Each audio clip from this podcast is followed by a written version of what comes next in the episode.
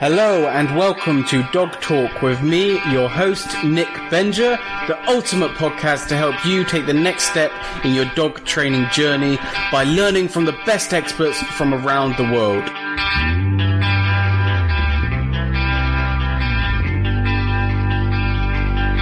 Hey, welcome to today's podcast. If you are a dog trainer who wants to help more people and make more money with your amazing dog training skills, then you should check out Dom Hodgson's Grow Your Pet Business Fast business coaching programs. I was a member of Dom's Pet Business Inner Circle, and in 2017 I attended his inaugural Poodles Pitbull Pet Business Bootcamp. So I can state without question that his marketing methods are effective and they will help you to make more money. By listening to Dom's advice, I personally increased my training fees by 300%. Dom has twice been a guest on this podcast, and earlier this year, direct response marketing strategist Dan Kennedy called Dom Europe's number one business coach of dog trainers, professional dog walkers, and pet sitters. So, you can book a place at Dom's next event, Impact, the Pet Business Marketing Success Summit, by going to www.growyourpetbusinessfast.com slash impact. Or you can check out his free 33 ideas at www.growyourpetbusinessfast.com slash 33 ideas. I've also recently started to offer online consultations. If you're a dog trainer that wants to up their game, maybe you're a little bit confused about something or you um, struggle to teach one thing particularly and you want to go over that. Or perhaps you're a dog owner that's struggling to teach something or work on one aspect of your dog's behavior, then let's book in a call. You can do that at nickbenger.com slash book. These have been hugely popular. I'm really excited about the response I've got to doing these online consultations. If you're, you know, the other day I had an email from someone that was saying, you know, I don't feel worthy of doing these sessions. If that's you, please don't feel that way. I want to work with you. I want to work with people that listen to this podcast. And, you know, you are exactly the type of people I want to work with. So I don't want you to feel that you can't do that for whatever reason. Um, don't let that stop you. You know, I'm, I'm really excited to work with some of you guys. So if you want to book something in, you can do that at nickbenger.com slash book. Today I'm talking to Michael Shikashio. Michael is the former president of the International Association of Animal Behavior Consultants. He's also been featured in the New York Times, the New York Post, the Baltimore Sun, the Woman's Health magazine, and a whole load more. His speciality is training aggressive dogs, and when he's not working with clients, he's traveling the world speaking on that topic. So, let's get into it.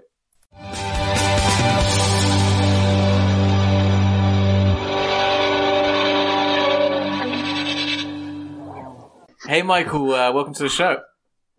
Thanks for having me. It's great. No, it's a pleasure to have you. So, just to give a bit of background to people that are tuning in, like, we first met at the IAABC conference in Manchester.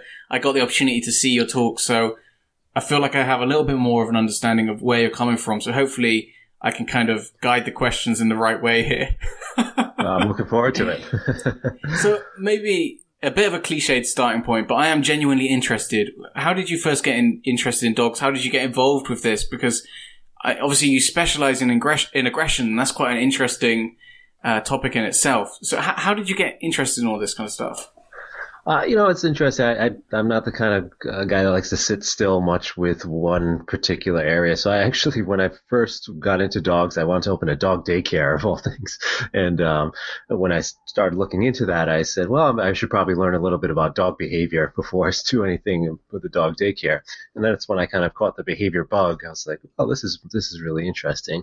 And so I started training and taking clients on on that side of things. I was also doing a lot of um, fostering dogs for different rescues. So I had uh, at one point over a hundred dogs come through my home as fosters, and, and and that's where I really started to get into it because they start to send you more and more difficult dogs, as uh, rescues will, and I really got fascinated by the behavior side of things, and then that kind of just snowballed into what I'm doing now is just concentrating strictly on aggression because I was taking uh, other types of behavior cases before, separation anxiety and, that, and those kind of behavior problems. Uh, but then I, I found that I like the, I like being able to specialize in something, so to, to concentrate on one area because you don't have to shift gears and you, you kind of feel like you're in the matrix sometimes, right? You're just really able to flow into these aggressions and you see the same things a lot over and over. Um, so you don't have to switch gears. And that's tough when you're doing, you know, you go from one puppy case, you know, you're playing with puppies in one case and then the next case you got to really be be careful the dog doesn't bite your face off. Uh, that requires a lot of gear switching in terms of how you're thinking and how you're approaching the client. So now that I'm just strictly taking aggression cases, it doesn't require that same kind of efforts. So, it, it, did you find this kind of love for working aggression cases whilst you were fostering? I I believe so. Yeah. I, you know, I, I was more into behavior in general. Um, so getting kind of past, you know, quote unquote, you know, you know, training or basic training. I was more interested in the behavior problems. Um, so it wasn't just necessarily aggression at that point. It was it was all of the typical behavior problems that a client might contact you for. So, um, but then it, it, again, it just my, my interest Chris was always in aggression, and helping dogs with aggression issues. Yeah, it's interesting because one of the things I get asked a lot by people that are just starting out in this industry is about specializing, right? Like they're not actually sure which route that they want to take. A really common one is because here in the UK, particularly, we we really tend to differentiate between dog trainers and dog behaviorists. And, and people don't tend, you know, people often see those as completely different careers or different career choices. And it's kind of like, you know, they haven't worked with any dogs in any one-to-one situations, so they really don't have anything to base what they want to specialize on. Is that something you've come across before? I, I think so. Yes. Um, I I think it's a great idea to specialize uh, because it's it's good for business uh, for one reason. Uh, it, when people know that you specialize in something, um, you get that kind of that client base, that niche of um, of clients coming to you. And, um, I, and again, I think you just get better at that one area. Uh, it's, you know, I have clients sometimes, uh, so a wayward client will find me on Google somehow and ask me about, you know, helping them with their agility dog or something else. I have, I have no idea what to do there, you know, so I know people to send you to, but I, I wouldn't know the first thing about teaching, you know, the weave poles or something. So I always refer those to somebody that specializes in that. So, um, I, I, think uh, we're seeing more of that in, in the U.S. at least in terms of uh, trainers kind of focusing on one area, and I think that's a good thing. I think that's a great thing. Yeah, I completely agree, and I also think you're, you're spot on. I, I think that's a really key part of the business side of things, isn't it? Having your own niche. Um, it's interesting that you you bring it up because I think that sometimes as a dog trainer, you can feel like you have to try and keep up with everything, and that's quite overwhelming in itself and of course, I'm not saying that you don't, you know, read a huge amount on all that, but I'm wondering is if when you're kind of um, looking at continuing your own education and, exposing yourself to various materials, if you're trying to, if now that you have this specialty in mind, you're a little bit more laser focused on the aggression stuff. Yes, um, you know, I would definitely say I'm almost always laser focused on the aggression stuff. I like to stay up to date on all the latest. However, I think it's very important to uh, continue to learn in, about the other areas of behavior. Uh, you know, you just did, for instance, you just did that podcast with uh, Craig Ogilvie, and he was teaching about playing and, and using tug. Um, and you know, I learned some things. I, I, thought it was a great podcast and things like that. I said, well, I could probably incorporate a little of that more into my cases as well. So I think it's very important to to know about all of the different facets of behavior uh, and training that are in the latest, um, what's going on, and how you can apply that to your specialty. Yeah, I think you would get on really well. Actually, Craig's awesome. It's a really cool guy. Yeah, I love that podcast. It was, it was fantastic. I learned quite a bit in that one. Oh, awesome. Um, yeah, I'm. You know, I love the aggression stuff, and, and I, and I think that sometimes aggression is a little bit scary, right? Like for people, you know, especially if they're they're new and they're kind of getting into this stuff, or maybe they're a dog owner, right? And and your dog starts to act aggressively. That's kind of your worst nightmare, right? Like, you know, you have visions of your dog either attacking someone else's dog or attacking you or someone else. And, and that is really your worst nightmare as a, as a dog owner. So uh, maybe it would be useful if you could kind of describe, I mean, we were talking about the podcast. Obviously, your approach varies from dog to dog, and, and that can be uh, that can make a huge difference. But what are, what are some of the kind of similarities that kind of thread what you do together? Um, you know, the, the thing that I, I stress a lot now in my seminars and workshops is it's really it's not so much the dogs anymore for me; it's the people, um, and and I think that's true for most training. But really, in aggression cases, um, so much is dependent on the clients and uh, their sort of how they're feeling about the case too, because it's a very most of the time these aggression cases there's a there's a very deep emotional side to it, and being aware and cognizant of that and how to navigate those waters with the client, I think is is more important than the actual behavior modification with the dog you start to see the same cases over and over, and that the behavior mod's really not that much different.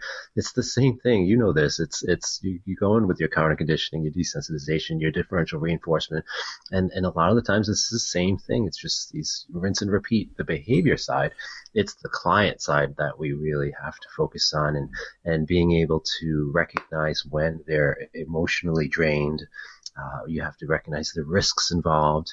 Um, and the you know the emotional impact it could be having to not only the family but to their communities with some of these dogs. Um, I'm working a case now that it's it's going up to you know it's all over. The, the mayor's involved, the, oh, wow. the town's involved, the there's a bunch of lawyers involved. There's social media, you know, you know how that gets. Uh-huh. Uh, so think about the emotions behind that that case and and how every you know how you have to kind of navigate that carefully so. Yeah that's incredible I think, because i think that that again like we're talking about like that is your worst nightmare as a as a trainer as well you know that you're going to be dealing like i think i remember when i was studying right like there was a real hesitance of any of the people that i was learning from to help people that um have dogs that could potentially turn into what you just said, right? Like the PR nightmare. Because, you know, if you're seen to be uh, this person's dog trainer and that dog goes and nails someone and then that becomes big news, like, you know, that could really come back on you. Is that something that you worry about? Um, I, I, I am aware of it. um, I, I don't, I think there's a lot more, um, um, I think people or trainers get a little bit more worried about that than they really need to, um, because there's with dog bites, there's a, it's a lot more of the societal views on how dog bites uh, are viewed and the perception of dog bites, and this can vary from client to client as well, as well as from a, a public point of view. You know, so because the average dog bite is not going to cause more damage than you know somebody cutting uh, vegetables in their kitchen or a child slipping and falling on their knee. There, there's, and there's that does, that stuff doesn't make the news. But when a dog bites, it certainly, the hysteria around it surrounds that. So I think, um, from a liability aspect, it's, actually not as concerning for trainers. Do you think it's more that we see like these extreme cases in the news of, you know, like fatalities and stuff, you know, like these are the extreme minority? Absolutely, the the vast or the the actual minority is those cases. They they make the news because they're um, sensational, you know, and, and, and they, they get people to read and, and to go to those um, news outlets. But uh, those those are such in the minority. Less than one tenth of a percent of cases end up in serious you know, maulings or death to the victim. It's very, very rare. Well, let's break down. I know I want to get to the client stuff as well, but let's break down some of the things that you spoke about. You know, differential reinforcement, counter conditioning. Mm-hmm. Uh, I forget the other one you, you mentioned there. Uh, maybe it was desensitization or something like that. Yes. Um, those, as dog trainers, those terms are like our bread and butter, right? but can, maybe, can you tell us what that looks like? So, um, I, I, as you know, I try to keep it very simple for my clients. So I don't, I don't typically use those terms with clients. As trainers, we can, we can use those terms and understand what they mean. Um, but it's with, with clients, I'm always asking them, you know, what do you want your dog to do instead when that, that trigger or that stimulus presents itself? And you have to ask that a few times. so, what do you want your dog to do instead of this barking and lunging? Well, I just want him to stop barking and lunging. well, what, what do you want him to do instead? Well, I just, I just want him to be good. Okay, what, what does that look like? so, um, so, um, you know, so that's where that differential reinforcement comes in, where we're just we're reinforcing alternative or you know desirable behaviors in the dog when that that particular stimulus presents itself.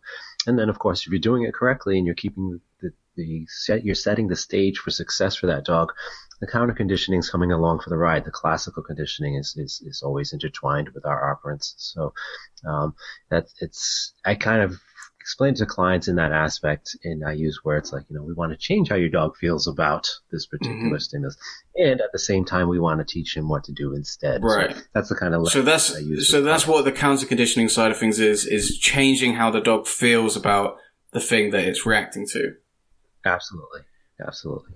No, um, and I, I will use again lots of analogies with clients and saying, you know, just uh, all kinds of different analogies. If it's a resource guarding case, I'll, I'll talk about, you know, how how uh, somebody coming up to them in a restaurant, sticking their hand in their food is would be a bad experience and create a negative association. And I'll again use analogies like, all right, so somebody comes up to your your plate at the restaurant and drops a hundred dollar bill next to it. How is your association going to change over time? So lots and lots of analogies I use. Yeah, and it's actually it's great to hear someone else's analogies, right? Because a lot of the time we just come up with those for experience, and you know, it's, it's great to it's great for you yeah, to hear the what's worked for you, especially because you're explaining this so often. One thing I wanted to touch on because this was a bit of a, a bit mind blowing for me when I was early on working these kind of cases is I was always taught these as two separate things, you know, like I'm counter conditioning the dog now. Now I'm doing operant conditioning. I'm teaching the dog something. And actually, um, probably, in fact, I think I was reading some science that, that was saying that this is the most effective way of, of, of, getting over these problems is to do both at the same time. I know you can't get away from, you're always doing both at the same time, but actually consciously, instead of saying, I'm just going to shove food in my dog's mouth when the trigger's around, instead, we're actually teaching the dog to do a behavior and the counter conditioning is coming along for the ride. Yes, yeah, um, and I think we, for us as humans, it's easier for us to separate them to so we can understand them. So we look at it and we can break it down to the um, the function of that. So so that's I think what's helpful when we're describing operant conditioning and classical conditioning. But again, they're intertwined, um, and, and, you can't neatly parcel them out at any point. So uh, it's important to be aware of those things happening as well. Yeah, it's like that. I think that's right. You know, that's how we learn. Or that's how I learn it. Certainly, like you learn those two things separately, right? Those are different slides on the slideshow, but actually, when you're you're actually practicing this, those two things happen at the same time which was a mind blowing for me because it was like, you know, I thought that the way we got over reactivity was just feeding the dog just keep, you know keeping the mm-hmm. positive experiences happening. And I didn't realize actually, you know, we can have so much more of a productive session if we actually teach the dog what we want them to do mm-hmm. as we're going through this process. Most of the time, yes, that's what I do. Uh, some cases, though, will will uh, lend themselves well to just straight classical counter conditioning without any uh, particular target behavior we're trying to reinforce. Uh, but most of the time, I am, and because I find it helpful for the clients to be able to concentrate on uh, something tangible. So, you know, marking your dog for noticing the provocative stimulus, that's something they can, again, not in those words, but I, that's something they can no, focus no, okay. on so that they have a way of, of, of, of, you know, you know, something to look at rather than just I'm feeding treats for when the dog is, sees something because then they, it gets a little muddy for clients, I think, as well. So, yeah, that's the difficulty of, of having this conversation about aggression. Obviously, things can vary hugely when you between cases. So I guess we, you know, we necessarily have to talk in these kind of general ideas.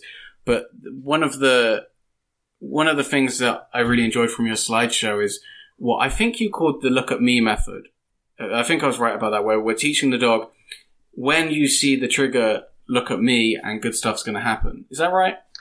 It's part. That's part of it. So um, uh, what I actually do is just is the first step is to mark the dog for actually noticing the stimulus. So say it's a dog that has barks and lunges at other dogs. I'm marking that behavior. Just notice that other dog without barking, lunging, growling, snarling, snapping, or biting. Um, and I'm going to set that up for success by keeping enough distance and controlling the intensity of the stimulus. Um, and then so we're marking that dog. Just notice the other dog. That's all you have to do. And what happens is the dog will start to turn back to you once they hear that marker signal. It can be uh, a verbal or a clicker or whatever marker signal you want to use. And what that dog, the dog will start to do is turn back towards you. Now you can choose to mark that as, as so that the other dog starts to become an environmental cue to say, look back, there's, there's a dog. I'm going to look back at the handler now because I know that other dogs predict food. And so it becomes a, a a cue to look back at the handler. You can choose to mark that as well, where you, it's called the disengage, where you mark for disengaging from the stimulus. I have actually moved away from that a little bit in, in, in recent years because I found it's not as necessary uh, because the dogs are are turning back anyways once you mark for noticing the stimulus. So um, I used to do much more marking of the disengage, but now it's just the dog's doing it anyways. I'm noticing the other dog. Hey, look, there's a dog over there, and they keep like it's like the whiplash of the head back as they're looking back to say, "There's the dog. Hey, don't you see the other dog? Hey, they can hello," and they actually start to uh, cue their handlers that there's another dog in the environment. So yeah, that's uh, interesting because I've uh, I've always done that where you're where you're marking the dog for looking at you as opposed to looking at the the other dog. Um, but one thing that I do do is um, if the dog is struggling or or yeah, if we're, if we're struggling a little bit, then what I might do with a dog that's really new to the process is begin with marking the dog for just seeing the other dog, and then switch to marking the dog for looking at me. And I sometimes I explain that to clients as like step one, right? We're going to reward the dog for mm-hmm looking at the other dog. Step two, we're going to reward the dog for looking at us. So yes. why did you why did you why did you convert? Why did you stop doing that again? Sorry. I just I found it a kind of an un- unnecessary step at this point. So it's and, and my mantra is always keeping it simple. And I found that clients can just grasp grasp the concept of of marking the dog for noticing the stimulus because the dog's going to turn back to the handler, provided they're reinforcing uh, for you know and the uh, what's the term I'm looking for for you know placement of the treat. So uh-huh. if if you if you're not putting the dog the treat right in front of the dog's nose, instead holding it closer to you, so the dog has to turn back to get it, it automatically starts to um, uh, reinforce for position. The dog turns to get the treat. So, um, and I've also moved away from you know cueing watching me or any kind of you know look at me watch me because it it often can become a crutch for some clients because it works. It works really well. If dog's looking at you, that's not barking and lunging and growling. However, if we don't allow the dog to assess the threat or see the stimulus, we're not doing the classical conditioning because the dog's not seeing the stimulus first. And in some cases, you run the risk of, of uh, making it worse because we're saying, you know, just look at me, don't worry about the scary thing don't try to assess the scary thing. Just look at me, but that scary thing's still behind you. And I, and I use this analogy. I'll say it's just like, you know, Nick, look at me, look at me, watch me, look at me, look at me. And then, but don't worry about that guy with a knife right behind you. He's right behind you, but look at me, look at me. So, it doesn't allow you to assess the threat and feel safe about it. Um, and it doesn't also, the, the classical conditioning is not occurring if you don't see the actual stimulus. So the dog has to be aware of the stimulus to, for conditioning to occur. Yeah, that's interesting. That makes so much sense when you explain it like that. Um, and I am I'm completely with you on the whole watch me thing because I feel like we're adding in a prompt there that isn't necessary. And and like you said, when you you you're always trying to simplify it, right? And and that just seems unnecessary to me. I've always looked at it as trying to make the trigger an environmental cue for paying attention to me. But as you just said, um, you know, maybe by doing that, what we could do is is create a kind of like you said, like a crutch for the dog, where the dog is just like just just doing its best to ignore the, right. the thing. It's, it's terribly unfair to you know when a dog is is in the presence of a stimulus that they are not feeling good about. It's terribly unfair to put much pressure on them to ask them to do much because it's it's not allowing them to sort of uh, act on their own environment and to to assess things and feel safe about it. So I I do a lot of just capturing. You know, it's just like here we are. You're on the leash next to me. Just be. Just do what you want, and I'm gonna cap- capture the behaviors I like. And the behaviors I like are you noticing the stimulus without barking, lunging, growling, snarling, snapping, and and uh, teaching clients really how to to become good at that. Just capturing what you like mm. uh, by, and you're going to be able to do that by setting the stage for success for these dogs by making sure your training sessions are set up appropriately uh, because a lot of them get they struggle because they they are, they're in damage control mode all the time, and they they ask, what do I do if my dog barks and lunges? What do I do if? And and getting them on the other side of the coin, teaching them how to uh, manage the environment properly to set things up for success for the dog, so they can then capture the, the desirable behaviors. Uh, it goes a long way. Did you find that if you have if you're just rewarding behaviors that you like, that sometimes your criteria can get a little bit too loose. You know, like it's kind of like this argument over the over DRO, right? Differential reinforcement of other behaviors. Sometimes it can get a little bit messy, and it's like, oh, does the dog even know what we're reinforcing? I think in some applications, yes, that that I would definitely say that's a valid argument. I think though with with dogs who are experiencing um, issues with aggression and because those issues are often driven by an emotional response. So when we're doing DRO procedures where the classical condition again is still coming along very strongly in most cases. So I find it not as muddy in that particular context versus if I'm doing, you know, a, a shaping session with a dog or something on uh, when there's no underlying negative emotional response in that particular context. Does, does that make sense? Yeah, no, no, no, that makes sense because I guess your primary aim is sorting out the emotional response as opposed to trying to teach a dog to do something specifically in that particular context, yes, yeah. Um, but it is it is better for the client to just focus on a target behavior. So no, just noticing the stimulus. They could be sitting, laying down, standing. Uh, it, that doesn't matter much. It's just and orientation. I, I guess the behavior of the dog that you actually want it the that you actually want the dog to do doesn't really matter at all because our primary focus is the emotional response. It only matters in the kind of convenience to the person or as you said earlier, the kind of acknowledgement of the dog or the ability of the dog to kind of perceive what's going on around it. So, uh, and I'm one, if, well, firstly, is, would you agree with that? Yes. Yeah, right. I think that's, that's accurate. So, in which case, are you quite fluid with what you allow the dog to do? So, for example, if we have a dog that really loves offering downs or really loves offering sits or really, you know, whatever the behavior is, is that something that you you just go, okay, well the dog is offering me this, so I'm going to reward it, or do you prefer a particular behavior? Um, again, I, I, I, allow the dog to kind of just act on its, you know, it's, it's, you do what you want. Just as long as it's something I like, I'm going to, it just, because especially if a dog starts to sit and lay down in an environment when there's a provocative stimulus, that's showing you some level of comfort um, so that, I'll take that. I'll take that you all day long. You know what this reminds me of is um, the approach that a lot of scent dog trainers use to teach indications. You know, there are a lot of people that just kind of mm-hmm. start off by teaching the dog to find the thing and then just start capturing what the dog offers. And then that becomes the indication. Yes. Yeah, absolutely. It's it's very very similar, and you just it's just capturing behaviors you like in that particular context or whatever context you're working in. So uh, it's that's that's why I love much more of just allowing the dogs to be and, and kind of figure things out, problem solve on their own. Uh, occasionally, I, I do work reactivity cases. I tend to work mostly frustration reactivity cases, um, and and but occasionally you come across a dog that it can be really difficult to do the kind of generic counter conditioning uh, approach with because the distance, the threshold is so far that it's like I, am thinking of one dog in particular that I came across that you know we had the other dog, uh, the trigger, like a whole field away, and he's still reacting. I'm wondering what you do in those kind of situations.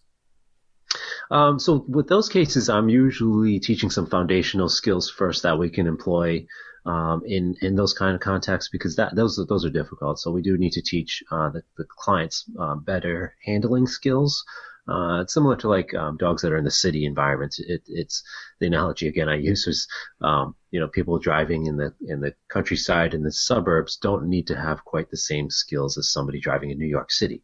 And it's the same with handling dogs. You're out in the suburbs, you don't have to have quite as good handling skills as you do if you were going up and down an elevator uh, with your dog that's got issues with other dogs and people. So it's a different set of skill set I will teach right away. So with those dogs that need that much distance, oftentimes I'm I'm going to uh, set things where I, I, again modify the environment. So I use things like cars to dip behind or bushes or to block the visual stimulus and really get the client good at um, the timing of it, um, especially if you have dogs that have uh, been conditioned well to hearing that marker signal. Um, that can often prevent escalation. So, and I, I, do this all the time. Clients, they, and I don't, I tell them not to make a habit of it because we don't want to shape it in the wrong direction. But sometimes you, you dart out from behind the car and the dog sees another dog from 500 yards away.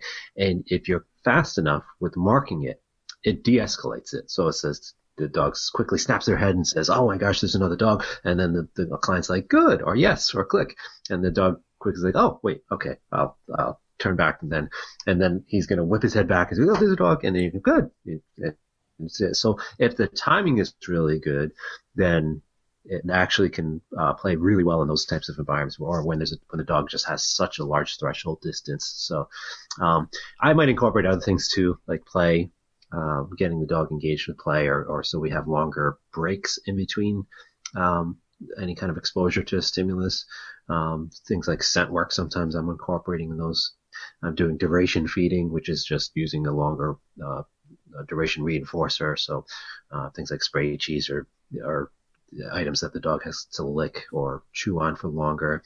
I do things like um, treat bombs, you know, some big handful of treats in the grass, because that's going to buy you a little bit more time in between each trial, each each uh, moment with the dog seeing the other dog. So you can get creative in those environments. It just again, it's case by case uh, of of those dogs.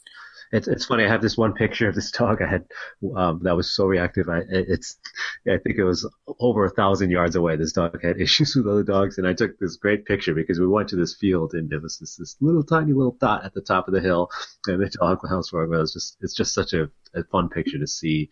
That much distance is needed sometimes. Yeah, it's uh firstly that was just fantastic to that was a fantastic little bit there because that idea of charging the you know charging the marker and and utilizing that is just I think that's genius. That's you know so obvious but yet so easily overlooked. Um, yeah, that makes total sense to me. It kind of it's almost like the classical conditioning, and it almost functions like a, kind of like a positive interrupter, right? Like it's just like interrupts the behavior there and then, right? And you're still yes. getting that yeah. counter conditioning that you you wanted. Yes, in a sense, you just have to be careful because it, with some dogs, if you if you continue to do it at that level of intensity, that you could actually shape the dog towards the wrong behavior, right? So if the dog's intensely darting towards the other dog, and then you interrupt it using the, the marker. I guess, can, uh, uh, you know, I guess even in that situation though, at least you're even even if all goes wrong, at least you're moving in the right direction on the emotional response. Uh, theoretically, yeah. Um, I think we have to be careful though, is when we're playing with with that sort of uh, teetering on those thresholds, and you know when you've got uh, the, the, complex emotional states, you know, with stress involved, um, and so you can it sometimes can can backfire on you if the dog's exposed in, in a manner that is too stressful for it. It, it, it we can try. It may feel like classical conditioning at the at one point, but then um, at the fallout after of the dog being such a stressful state for, for a longer period can be uh, tricky. So you have to monitor that. I think it's it is, that's interesting though because one thing I wanted to get your opinion on because it feels like this is like either people are recommending this or they're cringing at the recommendation of it. Is this idea of for dogs like that that um, go over threshold at huge distances? This idea of trying to counter condition them to say the scent of a dog is that something that you ever do, or is that maybe not useful? So conditioning to the scent dog is so like or... counter conditioning the dog to uh, the scent of another dog. Um, I think that can be done absolutely. Um, you can i've done it certainly done it to the sounds of other dogs collar tags um, those kind of things that predict the uh, eventual uh, visual of another dog. So sense, I think yes.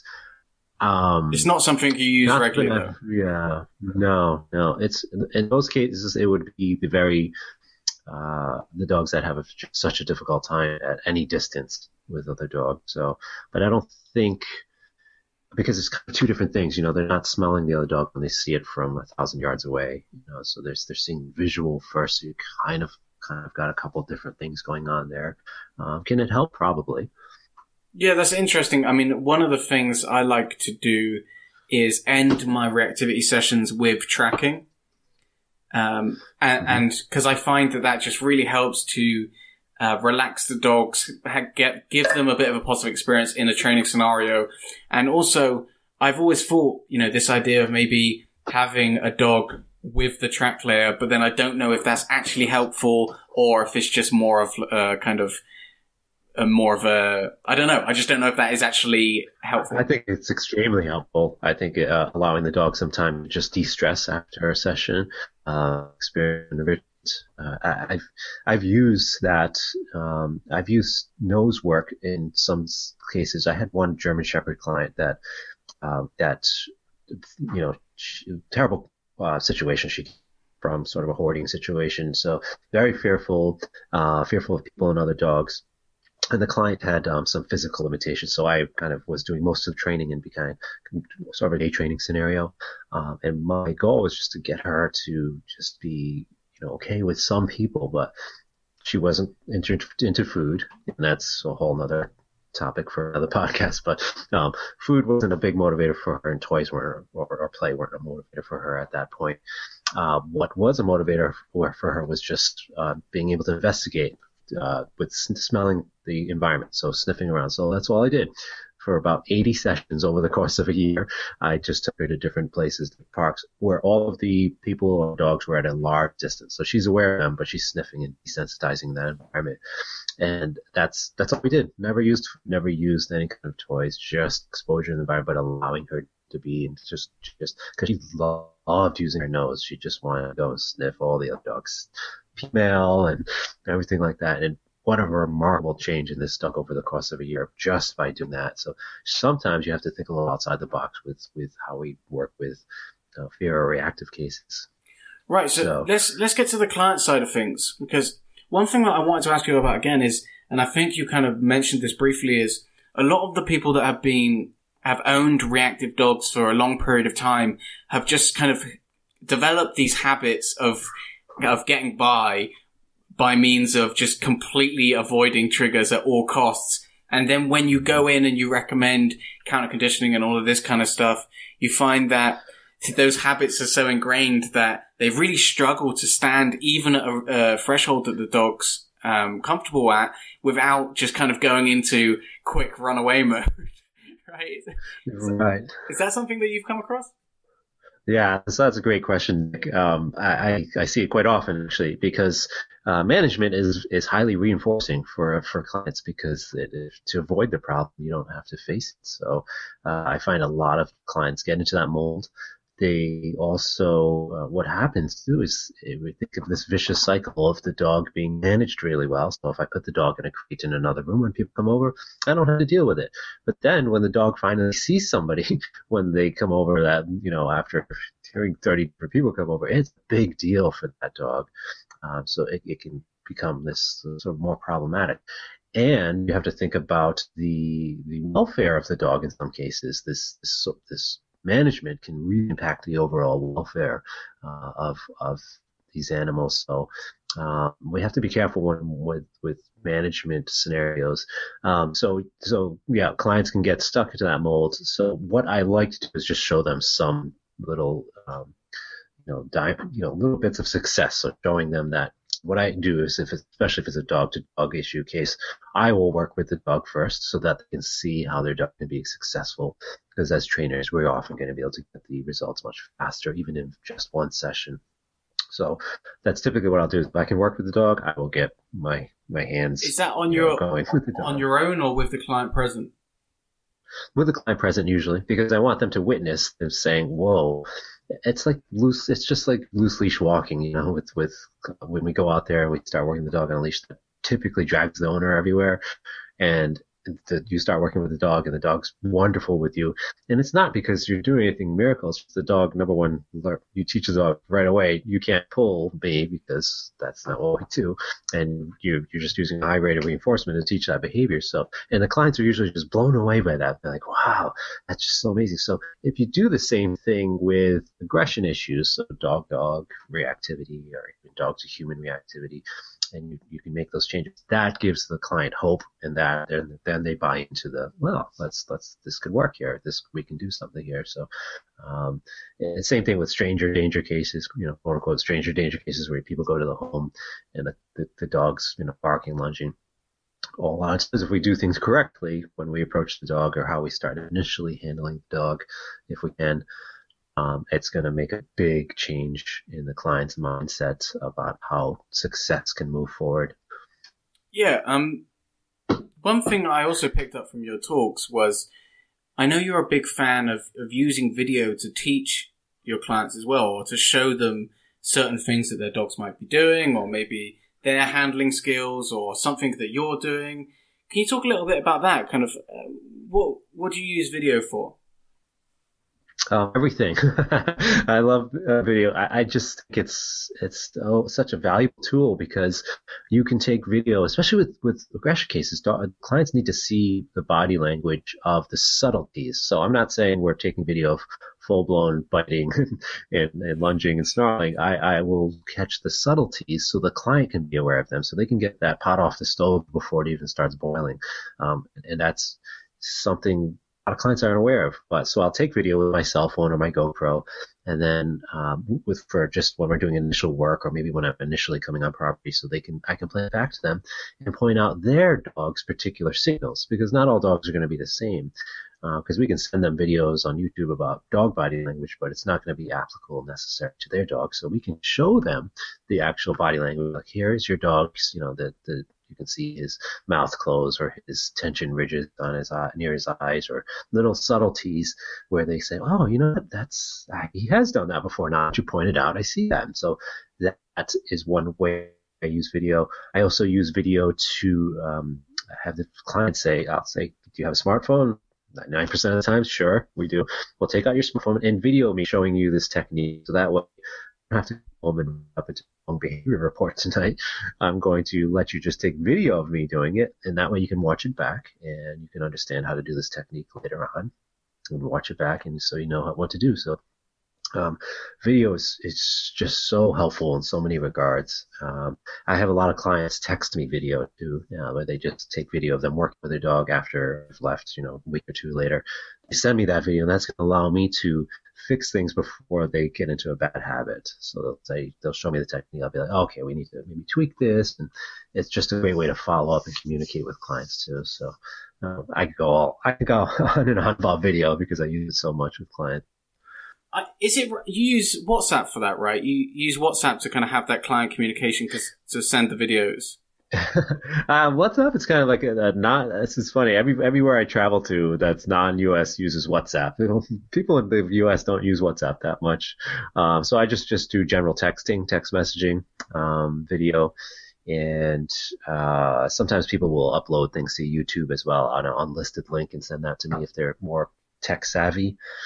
Um, so that's kind of the two major ways I, I communicate with video here. Yeah, I imagine that's extremely valuable because it seems like some people really struggle to read dog body language, you know, and, and things that might seem extremely obvious to us. You know, you can see it coming, you can see it coming, you see it coming, and they just seem completely oblivious to what's about to happen. So to be able to video that and show them the specific behaviors, I imagine has great value.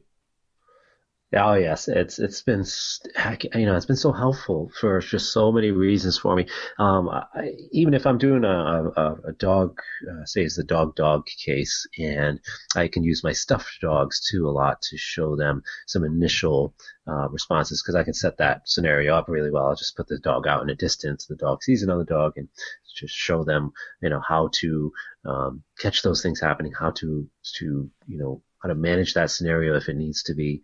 Um, and again, using video, they can see themselves doing it, or they can see me doing it, and the mechanical skills involved uh, to to work with that particular issue. So.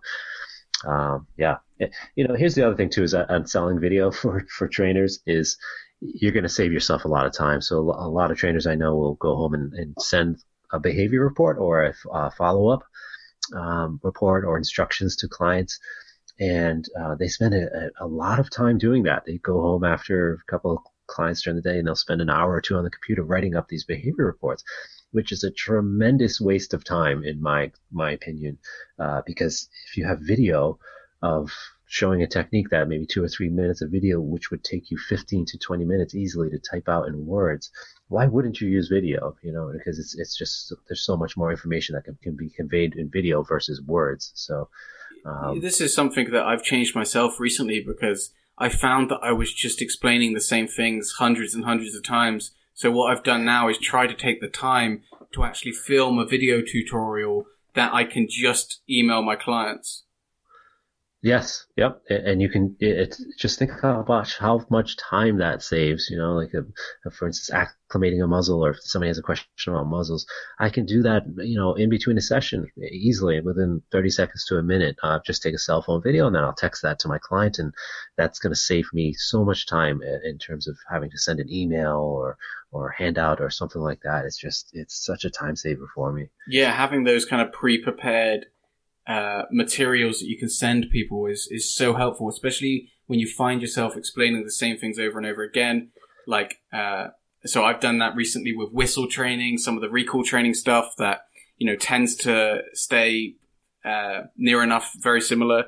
Um, it just makes total sense to to have filmed that and just be able to send that to people. And I also think it kind of adds a nice touch, right? Like people love to watch videos. Yes, I think it allows kind of adds a personal touch to if, if they know they can text you or, or get a hold of you um, in that way. It's it, it, I think it kind of adds like this concierge level service to your to your clients, uh, knowing that they can get in touch with you in that way. Um, people worry about about um, people, clients abusing that um, option, but I've never had a client actually over text or text me at odd hours. Everybody's always been respectful about it. So is that something um, that you you make clear? And I don't know if you have like rules for your business or something like that. I I, I hand what I do when I get to the first thing I do when I sit down with clients, I hand them my business card. I say, that's my cell phone and number. And not a lot of people have it, right? I'll say that. Not a lot of people have that, but you're more than welcome to text me at any time and with any questions because I encourage updates and questions.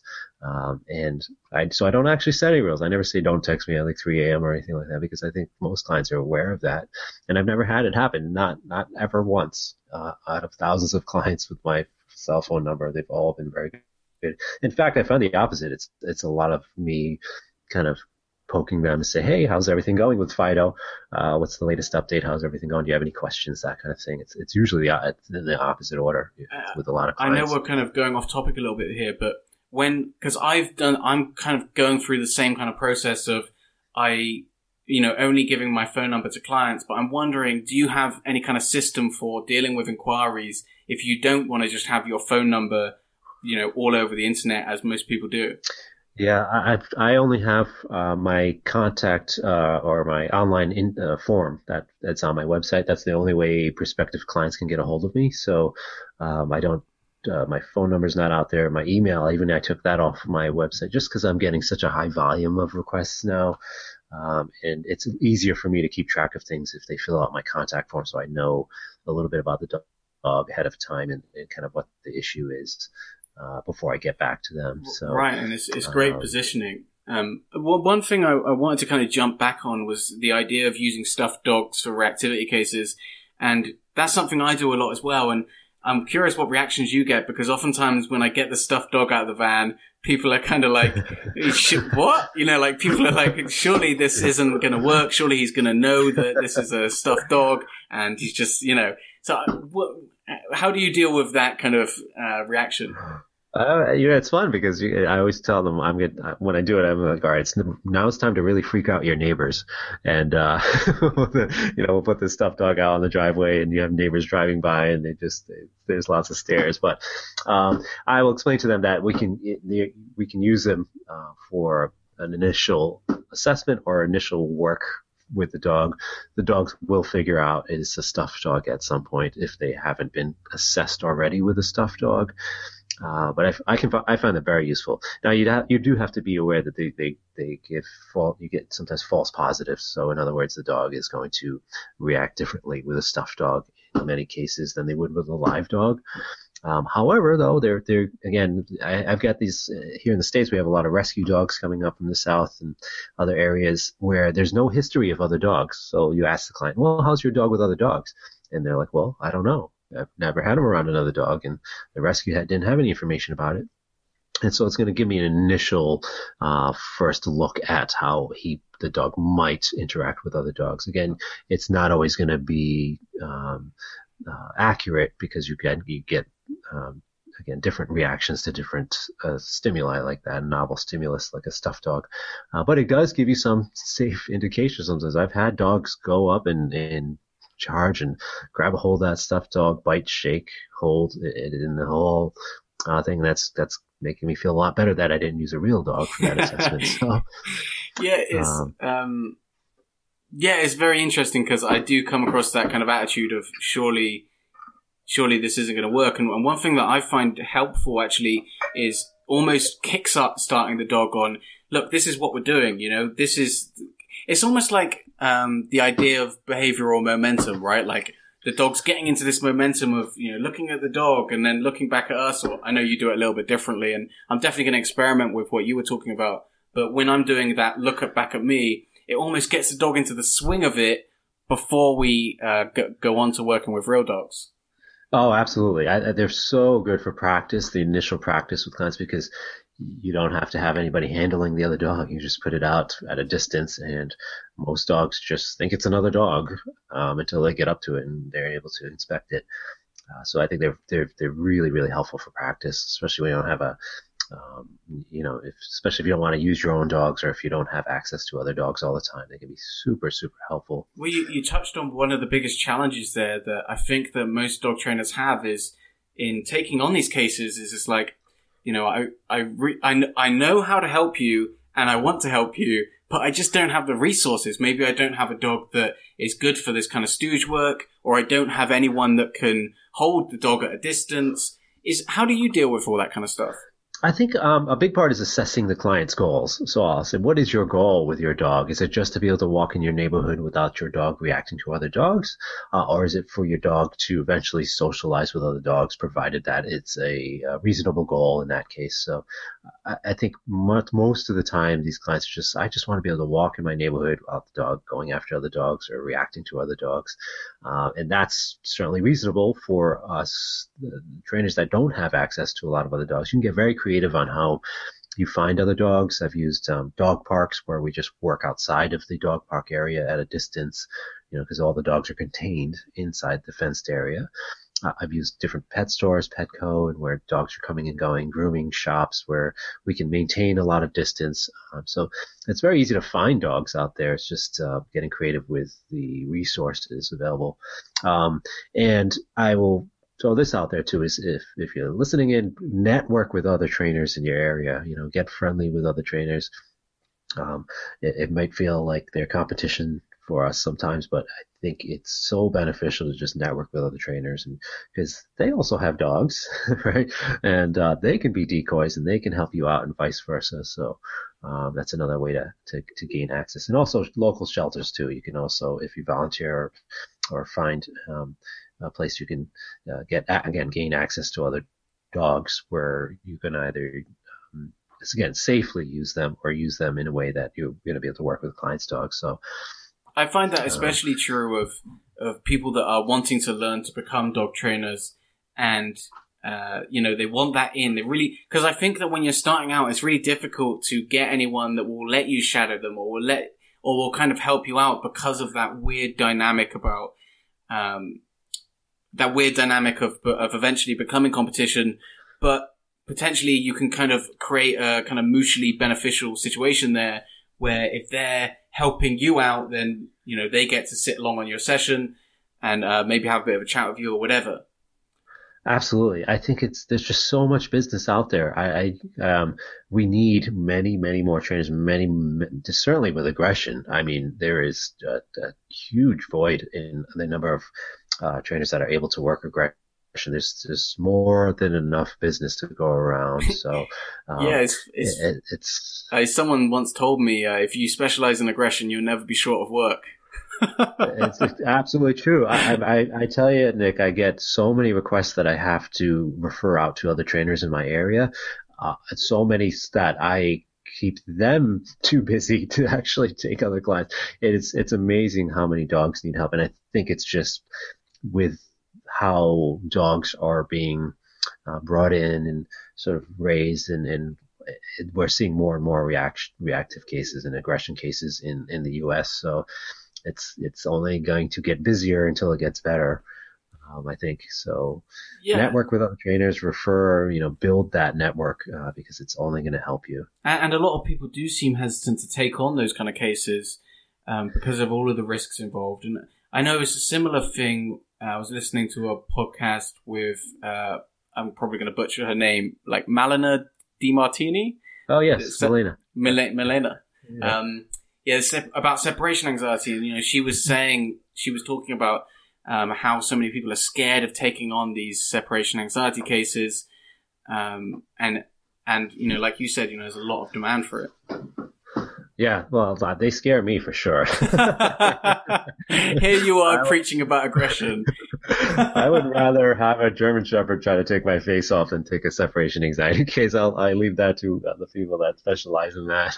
Isn't it funny though? Isn't it funny that you can kind of get yourself in this little niche and to one, you know, there could be someone listening to this that specializes in separation anxiety and they would say the exact opposite and vice right. versa.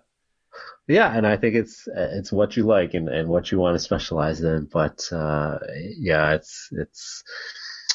I, I think I think it's with aggression cases. Um, they're they're not as scary as they, they they may seem sometimes. Sure, there's some some cases you want to be very careful with, but the vast majority, again, the the, the dogs just uh, you know they're they're very predictable, transparent. You can once you start to read them well. It, the the cases are the, again the behavior modification is not that different from case to case. It's just you know getting uh, into where you have to uh, be very good with the clients and and um, understanding. I had a case yesterday that um, uh, it kept coming back to me because because I I'm, I'm leaving for Mexico tomorrow, so I've been I haven't been taking any cases up because I'll, I'll be away till late April. But this case was urgent. Um, it's a it's a Wheaten that was um, uh, going after other dogs, and this this woman kept reaching out to other trainers and saying, you know, I, I don't know what to do with the dog, and what should I, you know, I just I I've worked with a bunch of other trainers and and everybody just kept referring it back to me. Because the trainers she was reaching out to they they know me and then we, we refer to each other but so uh, so I ended up taking the case but boy what an emotionally uh, written case or charged case because it's just the, the dynamics of she's she's tried really hard. She's a well-meaning owner and a very dedicated one um, both her and her husband very very dedicated and they're just trying to do the right thing. They're struggling but you know they've gotten into where they've worked with a couple different trainers at, at, different training styles. They're trying to return the dog uh, to the breeder, and that's uh, right now hitting roadblocks. So uh, it's my I was just hired there not to to work with the dog, but to work with the people to to help them better understand the dog's behavior and what the options are. So um, it, that's it's it's something we definitely have to practice a lot of empathy with in these cases because the clients are often very stressed and on kind of uh, lost as far as what to do because they get so much conflicting information out there from different trainers from the web. Uh, from friends and relatives. So empathy is, is the name of the game um, first and foremost when working aggression cases. Yeah, it's interesting. It's like um, that's one of the things that I found you know, throughout my journey of becoming a dog trainer is, you know, when I started out, not even when I started out, when I first got interested in dogs, right, watching the dog whisperer and all the kind of bad mm-hmm. stuff, right, and I was watching uh, these TV programs where these aggressive dogs were being uh, rehabilitated, or so I thought, and I thought, you know, that's what I want to do. I want to rehabilitate all these aggressive dogs. And then when I actually got to the point where I was starting to work with some of these serious behavior cases, I started to realize that maybe it wasn't for me when, you know, you're getting a text one day from a client like, uh, with the biggest high, you know, like, my dog did this and I'm so proud of him. And then the next day it's like the complete opposite. It's like, you know, I'm considering rehoming him and it just felt like such a roller coaster. And, and that's a really hard thing to deal with, isn't it? Absolutely, uh, it's something to be uh, very aware of. Um, certainly, the, the, you know compassion fatigue and burnout uh, are are very prevalent in our industry. So being aware of that and being able to, um, in a healthy way, distance yourself from from cases. Um, well, but again, by remaining empathetic and and understanding of the client's needs. Um, so it's yeah, it's it's it's not easy. It, there's there's there's many weeks that go by that I that I get lots of those texts that are that are bad news or um, so it's I don't know I think I think uh, the the more you deal with it though, though it's sort of um, the more you're able to have responses and and be prepared for it. Uh, but it's definitely something to be aware of because you know, aggression is is uh, like you mentioned watching Cesar Millan, Dog Whisperer. It looks it looks sexy to work with, but it's it's the complete opposite. It is the you know it's it's not the dogs. It's it's really the people. Yeah, that's one of the reasons I think that there's been such a delay in having like a really big uh, reward based uh, aggression TV show because a lot of the times this training is really boring. You know, like you're just adjusting distance and you're you know you're counter conditioning the dog and you know, the impression that I always got as a teenager watching TV was, you know, the, it's the dog's reacting and you're kind of, you know, like, you know, like almost wrestling the dog and then the dog gets over the problem and all is well and everything's a happy ending. And actually it's just a lot of kind of walking back and forth in a field a lot of the time. yeah yeah, that wouldn't make for a very exciting TV show. Uh, the, the, human side of things would be fascinating, I think, if somebody ever pursued that angle, is how to how to counsel and work with the clients and all the emotions they're going through. I think that would be a, an interesting insight into human behavior. But yeah, the, the dog part is usually very, very boring to to watch from the outside. Yeah, it's difficult. Uh, going back to the emotional roller coaster stuff, it's difficult because you almost have like a real like those two things are playing off each other, aren't they? Like the empathy and the need to distance yourself, right? And it's like trying to find a balance, mm-hmm. and that can be really difficult. Yeah, it can be extremely difficult. I, I think um, as many of us get into this for the animals, for the dogs, um, it's it can be very difficult when we know as a trainer or in, if it was our dog in our situation, we'd be able to make a difference. But because the client is struggling or has other uh, issues going on in their own lives, uh, that they they can only accomplish so much. That's that's one of the most difficult things to, to deal with. I think. It sounds um, like you kind of have your business mind on, and you know you're you're you know you've you've spoken already about some of the business stuff, and I'm wondering maybe if that helps to kind of siphon out some of the people that aren't extremely committed to the process and and you know rightly so maybe because it seems like you know these these cases are a huge undertaking and people need to know that know what they're getting into don't they? In fact i remember you talking about this michael in your talk where you're talking about you know having a talk almost up front e- even about the kind of financial side of things. You know can you um, can, is this something that you're going to be able to afford to be able to go through this process and, and pay for coaching and pay for maybe someone to look after the dog or whatever it is? Uh, yeah, so I actually do something. It's called the prognosis uh, talk. There's actually 18 different variables I would I would uh, assess with a client, and um, I don't go through, I don't cover all of those with the client. I'll, I'll, remember which ones are important in their particular case. And that can cover everything from, you know, the dog's bite history to the client's finances to the client's time that they can commit, um, how they're, how the client is feeling about their dog, how much they kind of have left in that, you know, quote unquote, um, emotional bank account. Um, so you assess all those factors so then you can have that discussion with the client to get on the same page with them. Uh, because if they have lofty goals or uh, or they're thinking in a different mindset than you are, that's going to set the case up for failure. So it's very important to be aware of what the client's thinking and what their goals are and what's reasonable for their case. Um, I, I, think a good rule for, for behavior consultants and trainers working in aggression cases is the 51-49 rule, where I give 51% of my efforts if I get 49% back. And so I'm always there for the client. I'm always going to give a, give a little bit more than them, but I'm not I'm going to set myself up for burnout if I'm going in there 90-10. Uh, because it's it's going to take its toll uh, very quickly if you do that with all of your clients. Yeah, that's uh, that's great advice. It, yeah, I, I love all the stuff you say. I feel like I get I get so captivated in listening to what you're saying. I forget uh, I forget about the next question, but one thing, because we're coming to the end now, let's let's get to the kind of fun, silly stuff. What what is? I imagine that doing this kind of work, you've taken some serious bites along the way. you know, it's funny. I, get that question a lot because I, I, teach those workshops on safety and defensive handling. So I I always tell myself like I'm the guy that's teaching everybody how to stay safe. So if I'm getting bitten all the time, that's not really going to sell the workshops well. So um, I've actually only been bitten twice in my entire career. Uh, and, and, the first one was when I was not even doing many aggression cases. Uh, it was a couple min pins that came out charging into the yard, and it wasn't it wasn't actually really even a, a bite. It was a, a hole in my jeans to my to my calf area. Uh, the second bite was by a German Shepherd that um, I made a mistake with, and it's always it's always going to be my fault if I get bitten. Um, but it's a, it was it wasn't one I wasn't reading well. This this this dog was usually German shepherds are very very expressive, right? They wear all their emotions on the outside, so I can usually read them very well. This particular one was was very very difficult to read. So somewhat what they call a zero dog, uh, which is giving a zero dog is just simply a dog giving zero signals. They're not they're not you know growling, barking, snarling. They're not tense. They're just sort of stoic and their mouth is open and everything looks relaxed. But this one gave me a nice little bite on the thigh.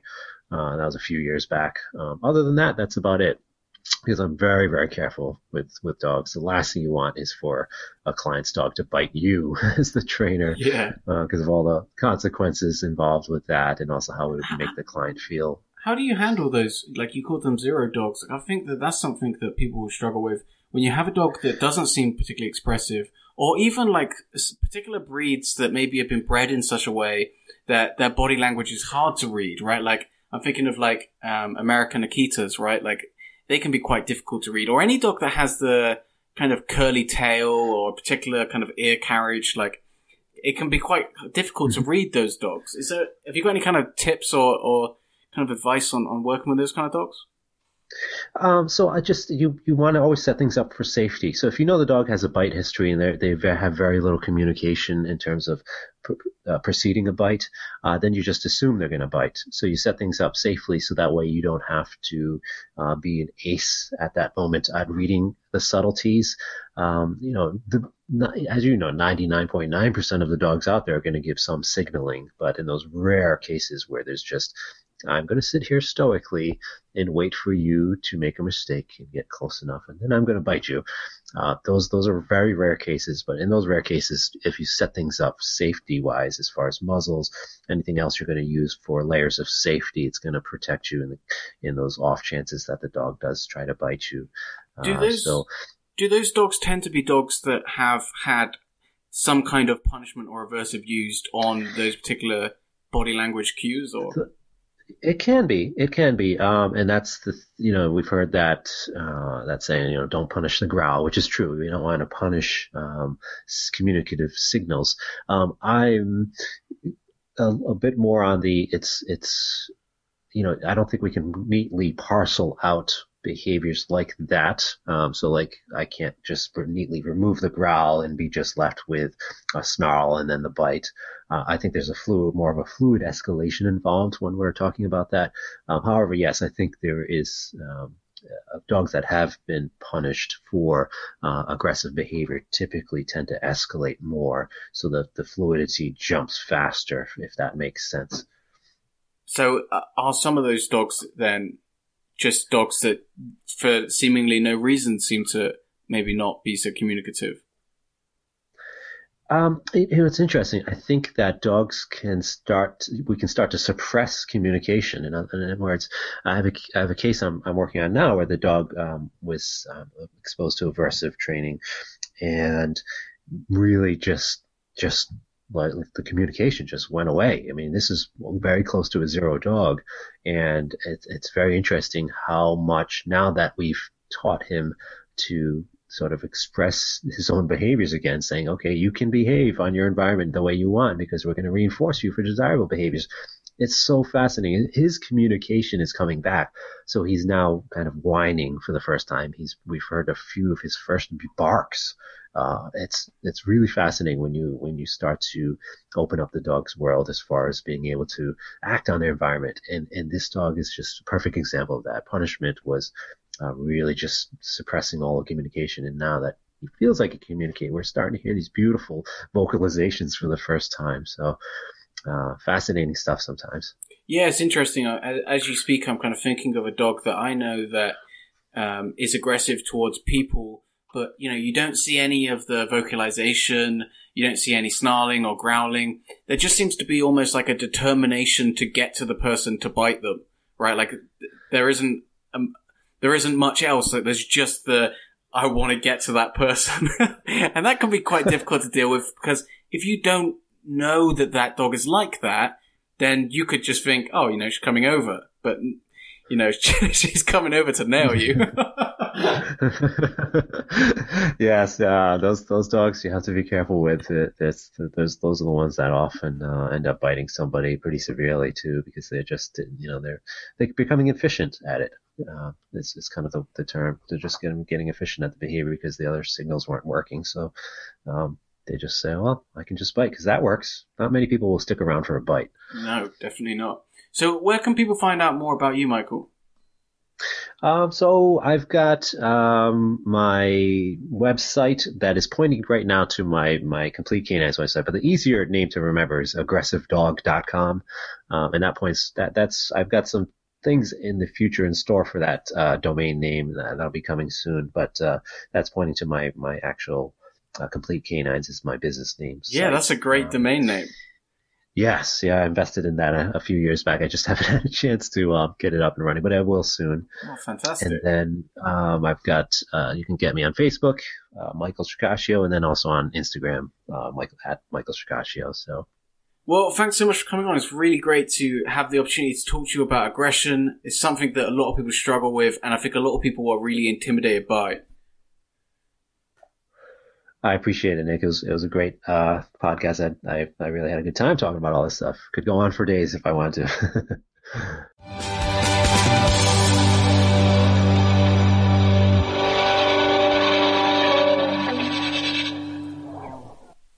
Hey, I hope you enjoyed that podcast as much as I did. I really love talking to Michael and I really rate the way he goes about things. Of course, as always, if you want to grab the show notes so you don't have to look for all of Michael's links, then you can go to www.nickbenger.com slash Michael hyphen Shikashio. And also, just a quick reminder that if you want to book in a Skype consultation, if you want to work with me and go over the, um, either the concepts or the behaviors and the things that you're struggling with, then you can do that at nickbenger.com slash book.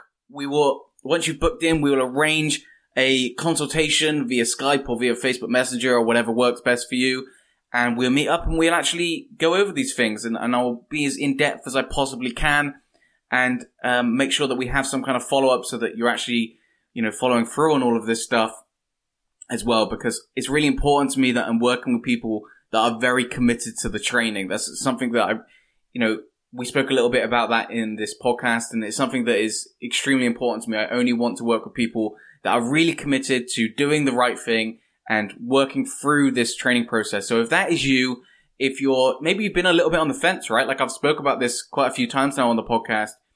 Um, if if that's you and you you are ready to make the commitment, you're ready to um, take this training stuff a little bit deeper and actually have like a, a proper consultation, then you can do that at nickbenger.com slash book. Thank you so much for listening. Have a great day.